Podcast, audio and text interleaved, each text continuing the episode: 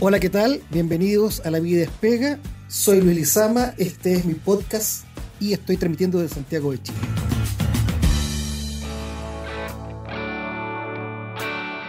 Es sabido que el género es una construcción social y no una separación de los roles naturales inherentes a la condición biológica de los sujetos, y que la relación entre género y derecho laboral nos plantea una discusión, en términos generales, sobre la igualdad y la prohibición de discriminación en el trabajo.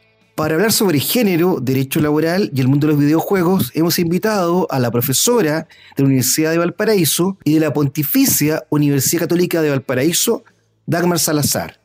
Dagmar, bienvenida a nuestro programa y gracias por aceptar nuestra invitación. Hola Luis, ¿cómo están? Muchas gracias a ustedes por la invitación.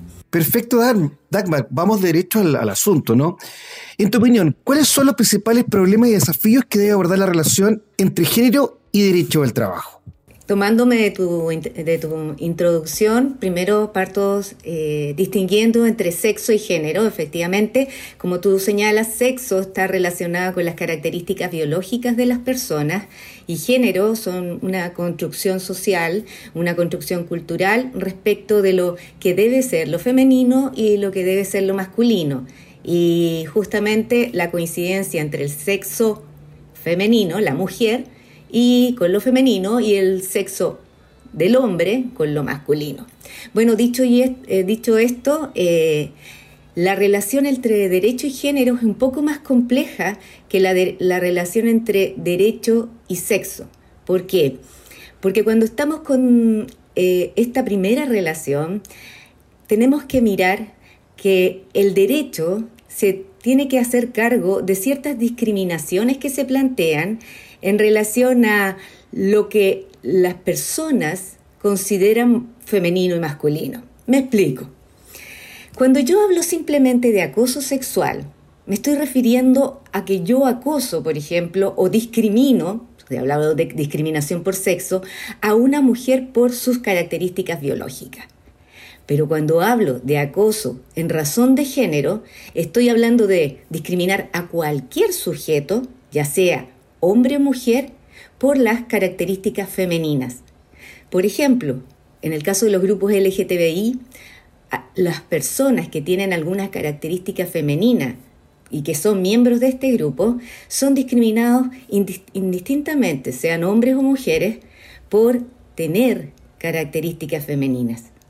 Esa es la relación entre el derecho y el género. Dagmar, eh, hemos sabido que tú eh, eres una ferviente jugadora de videojuegos y que además efectivamente eh, te has involucrado en lo que es, digamos, el, juego en sí, pero además has hecho una investigación acerca de cómo en la industria del videojuego ha eh, existido un mayor nivel de denuncias por acoso o discriminación en razón de género. ¿A qué factores atribuyes tú esta situación? Básicamente, eh, bueno, parto diciéndote que yo cuando era muy joven jugaba videojuegos, después tuve una pausa y ahora retomé este gusto gracias a mis alumnos de la Universidad del Paraíso, que me hicieron presente muchos eh, aspectos de violencia y acoso que se dan en el contexto de los jugadores y de los eSports, que quizás vamos a hablar un poquito más adelante, eh, en razón de género. Eh, efectivamente, dentro de la, industria de los videojuegos, de las empresas desarrolladoras, es decir, las que hacen los juegos, hay un fuerte acoso sexual y, de, y en razón de género, y las razones básicamente por la masculinización de este mercado. Estamos hablando de un mercado en el cual primaba en, sus inicios eh, eh, desarrolladores hombres jóvenes que estudian carreras eh, profesionales poco tradicionales, en las cuales normalmente se trabaja en equipo, de manera igualitaria, y si bien este es un mercado ideal para trabajar, en un principio, cuando se incorporaron las mujeres se produjo, se produjo un quiebre. Yo los, lo, resumo, lo, lo resumo como eh, cuando hay un club de toy, y todos los hombres son muy felices, ahí hay cierta intimidad, juegos, lenguaje, y entra una nueva, entra pequeña Lulú, se produce el quiebre. Y justamente es lo que ha pasado en las empresas desarrolladoras. Y ese quiebre lleva a que justamente hayan situaciones de acoso sexual, y violencia de género. Dagmar, ¿nos podrías contar algún caso en particular de acoso en razón de género o sexual en, en esta industria? En este momento se han judicializado varias eh, situaciones de este tipo, sobre todo en Estados Unidos, porque es justamente el país donde la industria de videojuegos ha tenido un mayor desarrollo eh, y son mayores también las empresas. Eh, tenemos a Riot, Sony y la que yo he estudiado más detalle, que es Blizzard, que en este caso se han producido acosos durante años y que no solamente ha habido demandas desde parte de los eh, de las trabajadoras de manera individual, sino que ya se hizo cargo eh, organismos gubernamentales como el Departamento de, Derecho eh, Justo del, del, Estado de California, quien ha demandado a esta empresa. Y actualmente el, el caso que yo te señalo está en curso, aún no termina. Ya, o sea, tenemos una situación ahí particular en un medio masculinizado y que tiene que ver fundamentalmente porque, claro, los que desarrollan este tipo de, programas tienen una formación determinada para ciertas carreras y una cultura que, tiende, digamos, a, promover esta situación de, o no, más que promoverla, facilitarla, ¿no? Pero hablemos acerca de eh, un tema laboral también que afecta a quienes juegan profesionalmente eh, en, en, estas competencias de videojuegos. ¿Cómo se ha abordado la calificación jurídica de estos jugadores profesionales y los equipos por los cuales participan en las competencias deportivas? En definitiva, a ver, eh, si miramos Latinoamérica, Latinoamérica recién está haciéndose estudios al respecto. Eh, Argentina y Brasil son los países que van a eh, encabezando esta preocupación por los jugadores, por los gamers. Eh, la problemática que se, está presentando es que estamos hablando de normalmente eh, trabajadores, te voy a decir, normalmente jugadores jóvenes, que están eh, que para ellos es un regalo que las desarrolladoras se hagan cargo y quieran que hacerlos jugar bajo su patrocinio. Por lo tanto, normalmente los contratos que suscriben estos, estos jugadores con las empresas son de carácter comercial, de es justamente sobre todo de la utilización de su imagen.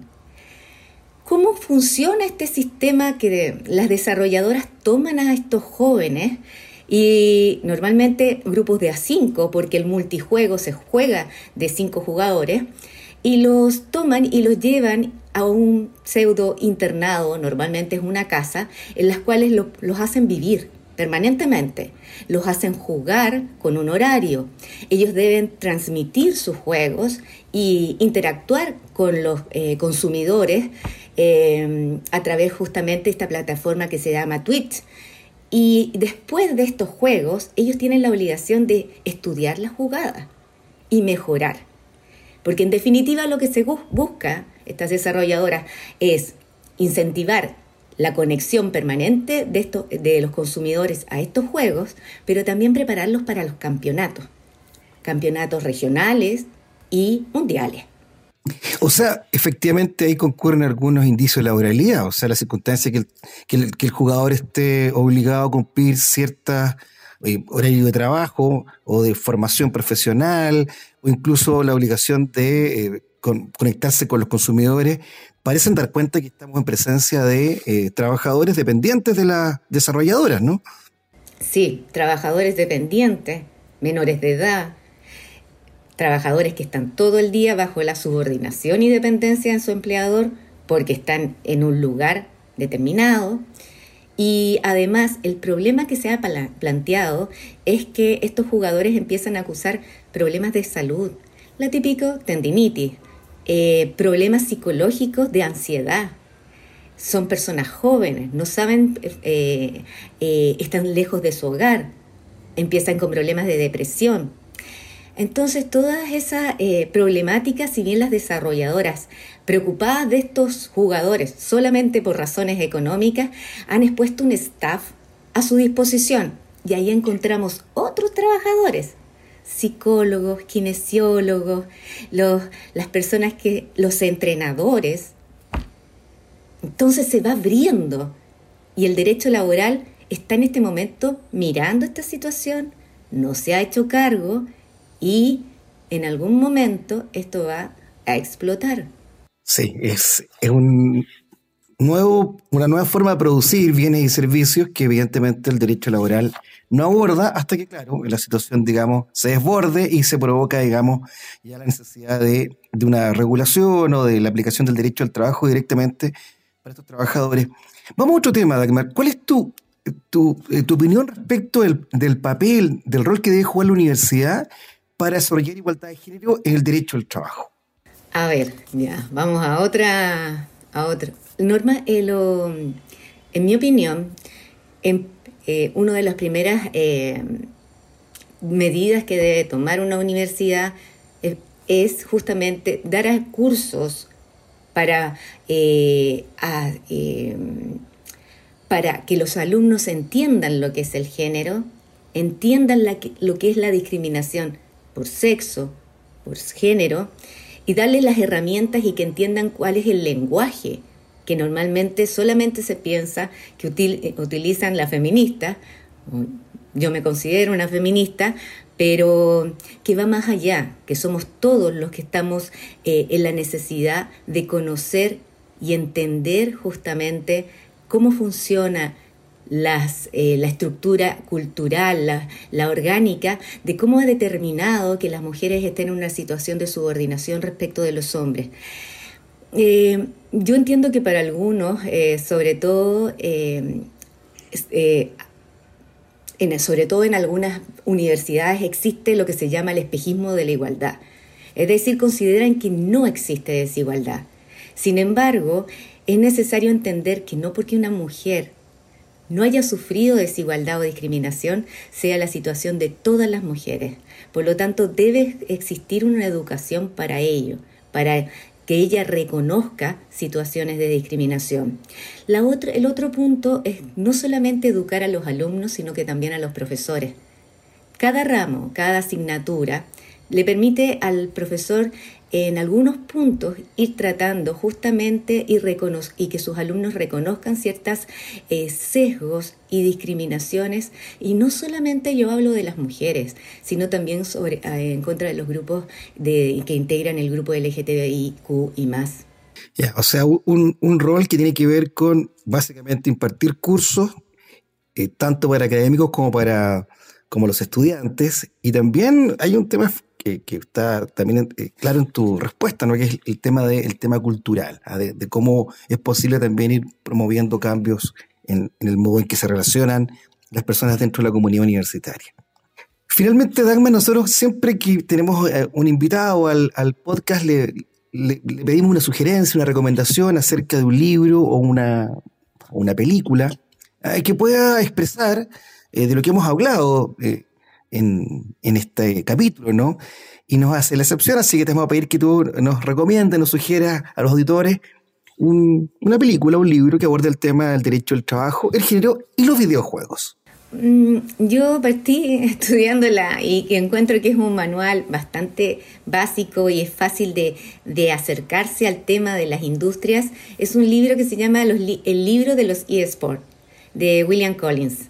Justamente este libro permite hacer un acercamiento, es muy didáctico, es muy claro y además eh, normalmente la, la, literatura que tiene que ver con los eSports, estamos hablando que no va... Mm, empezó el año 2019, por lo tanto cualquiera que se acerque a este tipo de, de, área o materia eh, va a disfrutarlo y es una lectura actualizada. Y también recomiendo un libro chileno que si bien no habla de la industria, pero es muy, muy interesante, que se llama El final del metaverso, de Julio Rojas. De verdad que es un libro eh, que cualquiera que juegue videojuegos le va a encantar porque estamos hablando ya de un paso más allá que es el metaverso. Y Julio Rojas lo explica de una manera clara, eh, es una historia interesante y que se lee muy, muy rápido. Bueno, dos recomendaciones, un libro sobre eSports y uno sobre metaverso, pero sobre todo vinculado, digamos, con videojuegos. Dagmar, ha sido muy grato conversar contigo, nos ha entregado un sinfín de, de elementos distintos, ¿no? vinculados con el derecho laboral, género y sobre todo, además, con una mirada lúdica a, con los videojuegos. Así que gracias por haber participado en nuestro podcast. Bien, eso ha sido todo por hoy. Hemos conversado acerca del mundo de los videojuegos y su vínculo con el derecho del trabajo y el género con la profesora Dagmar Salazar. Soy Luis este es mi podcast y estoy transmitiendo desde Santiago de Chile.